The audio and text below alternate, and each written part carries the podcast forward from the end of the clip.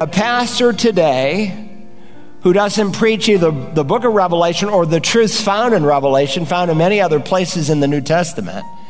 A pastor who does not preach prophecy in relation to the return of Christ. Number one, as we'll see in a moment, he's doing a great disservice to unbelievers. Welcome to Search the Scriptures, the Bible teaching ministry of Dr. Carl Broggi, Senior Pastor of Community Bible Church Beaufort, South Carolina. We're nearing the end of our study in the Revelation, and yesterday Dr. Broggi began a message entitled, What Happens When Jesus Returns? We have seen from the book of Daniel that there are two kinds of resurrections. There is the resurrection of the righteous, those who have trusted in the Messiah, and it's a resurrection of blessing. And then there's the resurrection of contempt for the rest. As we rejoin Dr. Broggi, he looks at what some of the blessings are that believers will receive. The Bible tells us these blessings are crowns for service. There's what the Bible calls the imperishable crown. And this is the person, the believer, who is willing to consistently to die to self, to sinful nature. And God will reward him for that. Then there's the crown of rejoicing. I've dubbed it here the evangelistic crown. And Daniel is mentioning this here in Daniel 12 of those people who faithfully share their faith. God will reward them for that. And wouldn't you expect it? If the Son of Man has come to seek and to save that which is lost, he will reward and honor the person who's doing what he's come to do. Then there's what the Bible calls the crown of life. James, the apostle, addresses this crown, and it's the person who faithfully perseveres through trials. Then there's what we call the crown of righteousness, or I've called it here the expecting crown. And it's the person who is rewarded because he is longing, he is expecting the return of Jesus from heaven. Do you know that God rewards you if you are longing for Christ's return? You say, why would he do that? It's obvious. Paul says, All that look for his return purify themselves as he is pure. John teaches the same thing. Then there's the crown of glory. What's the crown of glory? It's the shepherd's crown in 1 Peter 5. The pastor who faithfully teaches God's word. And by extension, the Christian, since we are all given that responsibility in Hebrews 5, who also faithfully teaches what he is learning. And these crowns, as we studied in Revelation 4, aren't going to be worn on our heads the elders take those crowns and they cast them at the feet of the Lord Jesus. And so those who have insight, we might call these wise people. Those who have insight will shine brightly. Those who have insight in that they are taking the word of God and as God gives them ministry, they share it with people. Not to mention, they share the gospel with the unbeliever. Solomon says, The one who is wise wins souls. You know, when I need advice from someone, among other things I look for, is someone who's attempting to win people to Jesus because it tells me they're wise. It's well been said that if you want to plant something that will last for a year, then plant a flower. If you want to plant something that will, that will last for a lifetime, potentially plant a tree. But if you want to plant, plant something that will last forever and ever and ever and ever and ever, then plant the gospel seed in someone's heart. Those who lead the many to righteousness will shine, he says, like the stars forever and ever. Now we come to the verse that I wanted to get to. And it's essential that we understand this verse because it will help us to understand why John is given the opposite advice. John is told, we just read it in Revelation 22:10, do not seal up the words of the prophecy of this book.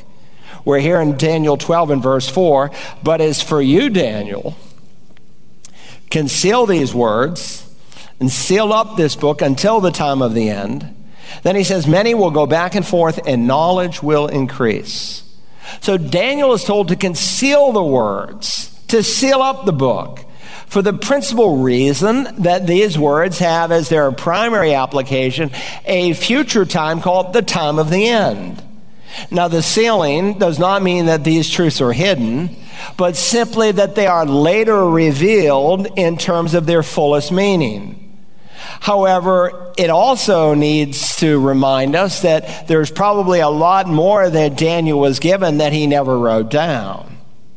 But there's going to come a time when people are going to read and study the book of Daniel like they have never read or studied it. And he associates this time of study with the time of the end. Again, the Great Tribulation period. The book of Daniel will be read and studied all over again. Now, the modern critics for years said that Daniel was so specific in its prophecies that it was the second century AD. I mean, Daniel 9 predicts the year the Messiah is going to come to the earth and present himself to the Jewish people as their Messiah. The day, actually. It makes all kinds of prophecies that will take place in the 400 year intertestament period. And so the critics say, well, this was a second century AD book. Ah, the Dead Sea Scrolls crush that argument. Because while the Dead Sea Scrolls gave us a copy of the Old Testament book of Daniel that was a thousand years older than the previous copies we had, Still, a lot of the prophecies that are found in Daniel take place during the intertestament period, and that even if someone dated the Dead Sea Scroll at 250 BC, many prophecies happen between that time frame and the time Jesus steps on the planet. It's an incredible, incredible book. So, the close of verse 4, which sadly has been misinterpreted in a number of ways, is key to understanding the first half of verse 4. Let's look at it. He said, Many will go back and forth, and knowledge will increase. And so some have said that this many will go back and forth refers to increased travel at the end of time in modern days. And so it's colorfully preached. You know, Daniel walked or he went on the speed of horseback and he communicated by a foot messenger where today we travel even potentially at the speed of sound and we can send messages at the speed of light. And so some will preach and knowledge will increase in terms of our ability to have knowledge at our fingertips like the internet. And i could ride that horse and make it really colorful and try to impress you but it's just not true. It's not true because the best interpreter of Scripture is Scripture itself. And we are not to be dramatic in our teaching where we ignore the context nor the rest of Scripture that God has given. The Hebrew words translated to go and to go to and fro, or to go back and forth, or here and there, or dash about, depending on which English translations you are reading, is used in the Old Testament of someone who is searching, not someone who's traveling. For instance, the chronicler writes in 2 Chronicles 16, For the eyes of the Lord move to and fro throughout the earth that he may strongly support those whose heart is completely his. Same Hebrew words. Jeremiah uses the same Hebrew words in the fifth chapter that he wrote roam to and fro through the streets of Jerusalem and look now and take note and seek in her open squares if you can find a man, if there is one who does justice, who seeks truth. Likewise, the prophet Amos records in the eighth chapter people will stagger from sea to sea, and from the north even to the east. They will go to and fro to seek the word of the Lord, but they will not find it. Likewise, the prophet Zechariah, using the same Hebrew phrase, says in the fourth chapter, These are the eyes of the Lord which run to and fro throughout the earth. So in each of these same verses, it's the Hebrew word shut, and it refers to someone who is searching, someone who is looking, and the knowledge that they are going to desperately run back and forth to and fro for concerns answers that are found in God's Word. When this awful, unbelievable time begins to happen in human history when there are famines and earthquakes and natural disasters and demonic activity on the earth and bloodshed like the world has never seen. People will look for answers, and some will go to and fro looking for knowledge found in the book of Daniel. And it will happen at the end of time. Now, most people today don't have a clue as to what the prophet Daniel is even about. They might possibly know the story of the three Hebrew men in the fiery furnace. Maybe they know the historical record as well of Daniel and the lion's den. But beyond that, most of what Daniel writes about, people don't have any idea about. And so Daniel, in that sense, is able to conceal up these words, this book, until the end of time Number one, because there's coming a time when it will make a lot more sense. Uh, some of the things that even Daniel writes about are difficult for someone in his day to understand. That's not to say they're not without value, because all scripture is God breathed and profitable. And even someone in Daniel's day, remember, he's writing during the time of the Babylonian captivity. They're there in Babylon for 70 years. And when they read the prophet Daniel, among other things, they're going to be inspired to walk by faith but they're also going to see the truth that God is not done with Israel. There's hope for the nation, and in the end, He's going to restore them from all the Gentile nations of the world. And so they'll find comfort and encouragement. But there's coming a day when the Jewish people are going to pore over the scriptures. A minority of them are doing it today. So if you go to Jerusalem right now, this is different. When I went to Jerusalem, my first trip in 1989, there was one congregation of Messianic Jews. They numbered about 25. This morning, there are 30 congregations in Jerusalem alone of Messianic Jews. But that's just a foreshadowing of what is going to happen after the church is removed because the time of Jacob's trouble is designed to bring the Jewish people to the realization that Jesus is Lord. Now go back to Revelation 22 and verse 10, and we'll see why there is opposite counsel that is given. Revelation 22 and verse 10. And he said to me, This angel said to John, on God's behalf, Do not seal up the words of the prophecy of this book.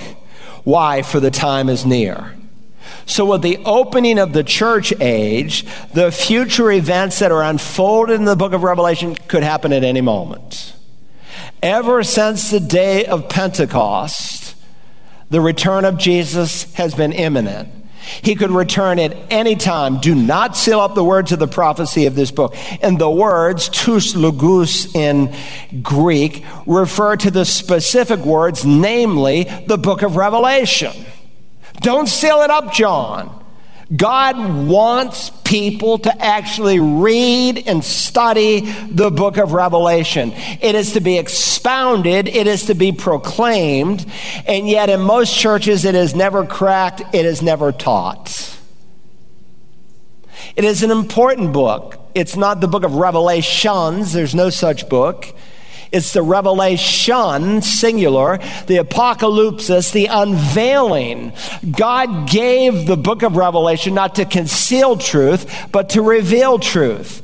And John is told not to seal up these words. Why? Because since Pentecost, the return of Jesus is imminent.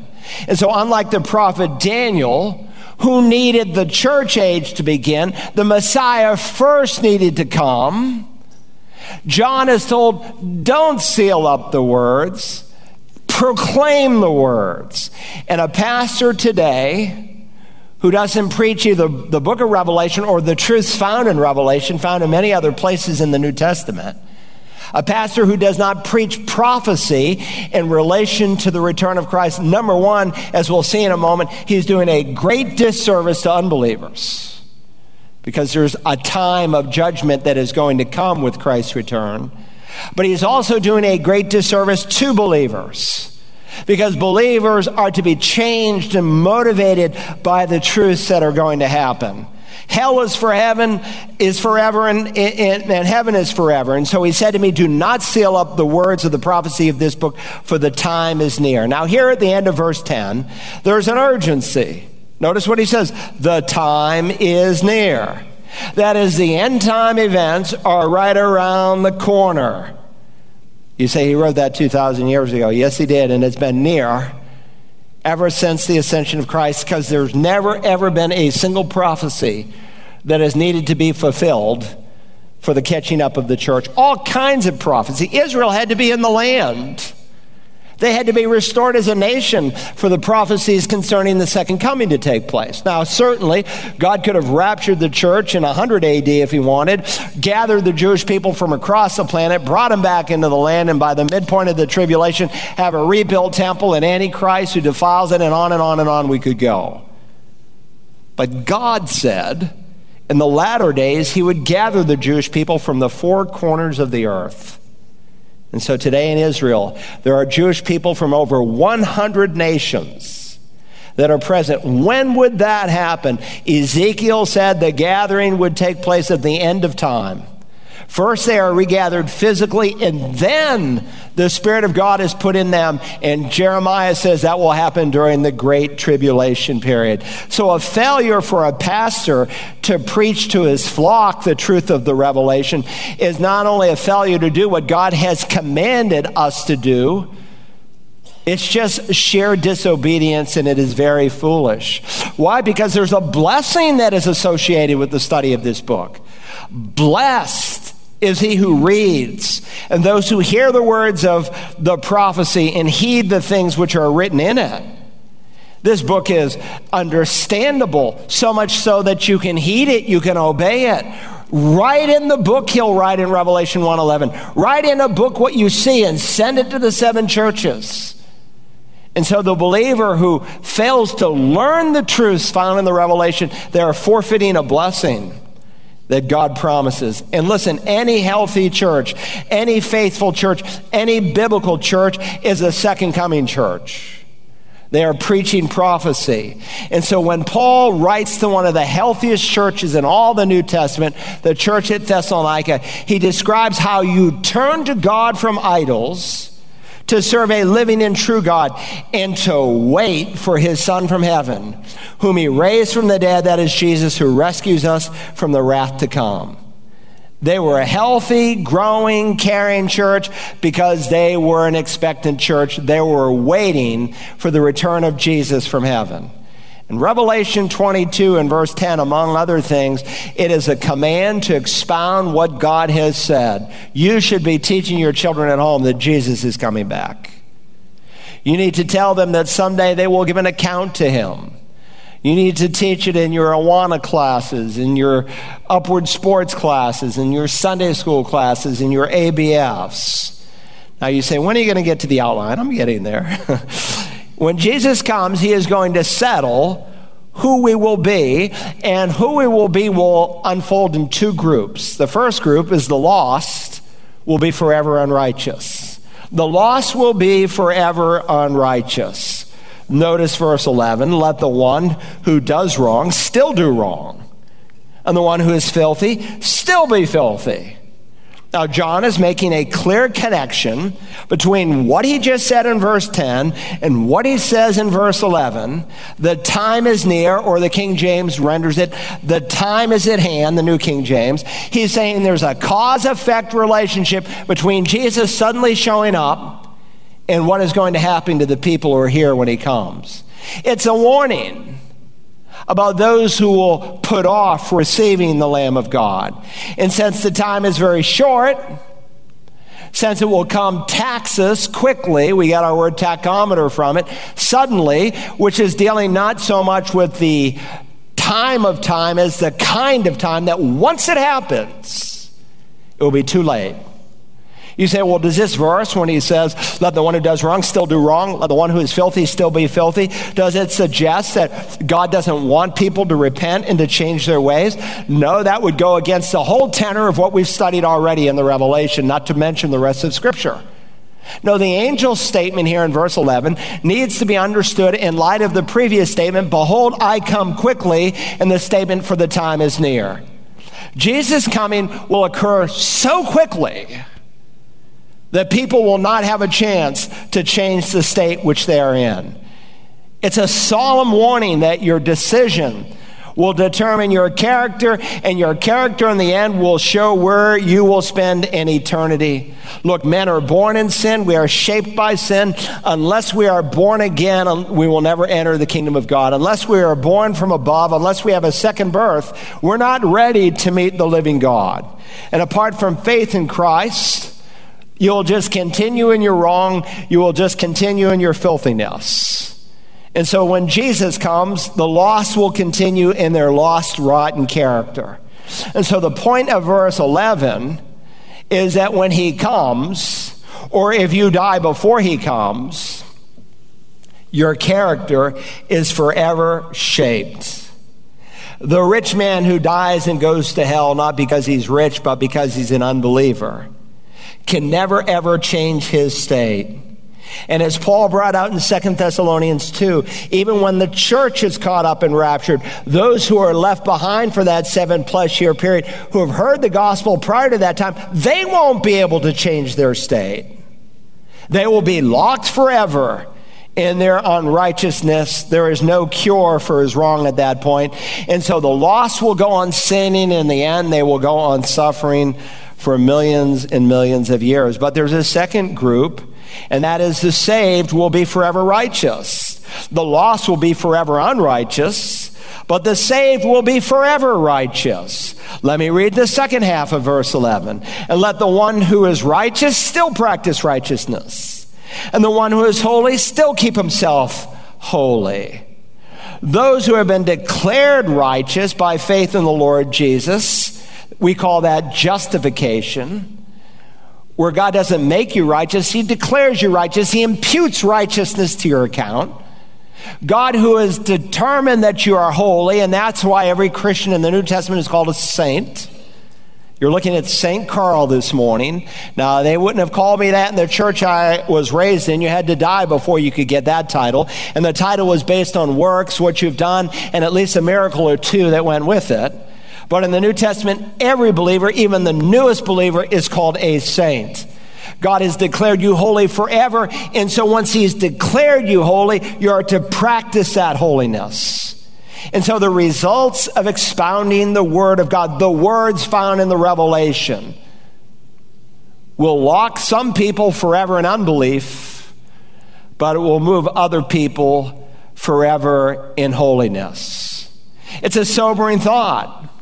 You reject God's warnings, and you can potentially, even today, fix your eternal state. You know what? One of the saddest verses for me in all the Bible?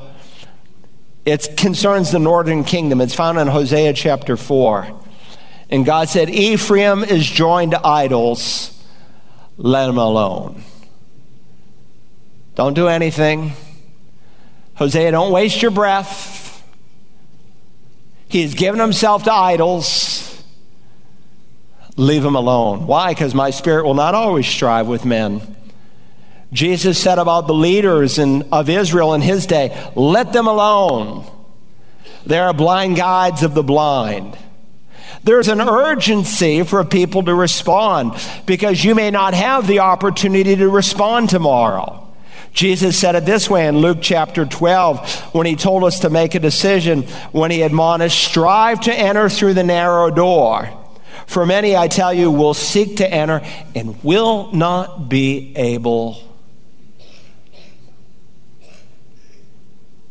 Because of a lack of response, the door can be forever closed. He goes on to say in the next verse once the head of the house gets up and shuts the door, and you begin to stand outside and knock on the door saying, Lord, open up to us.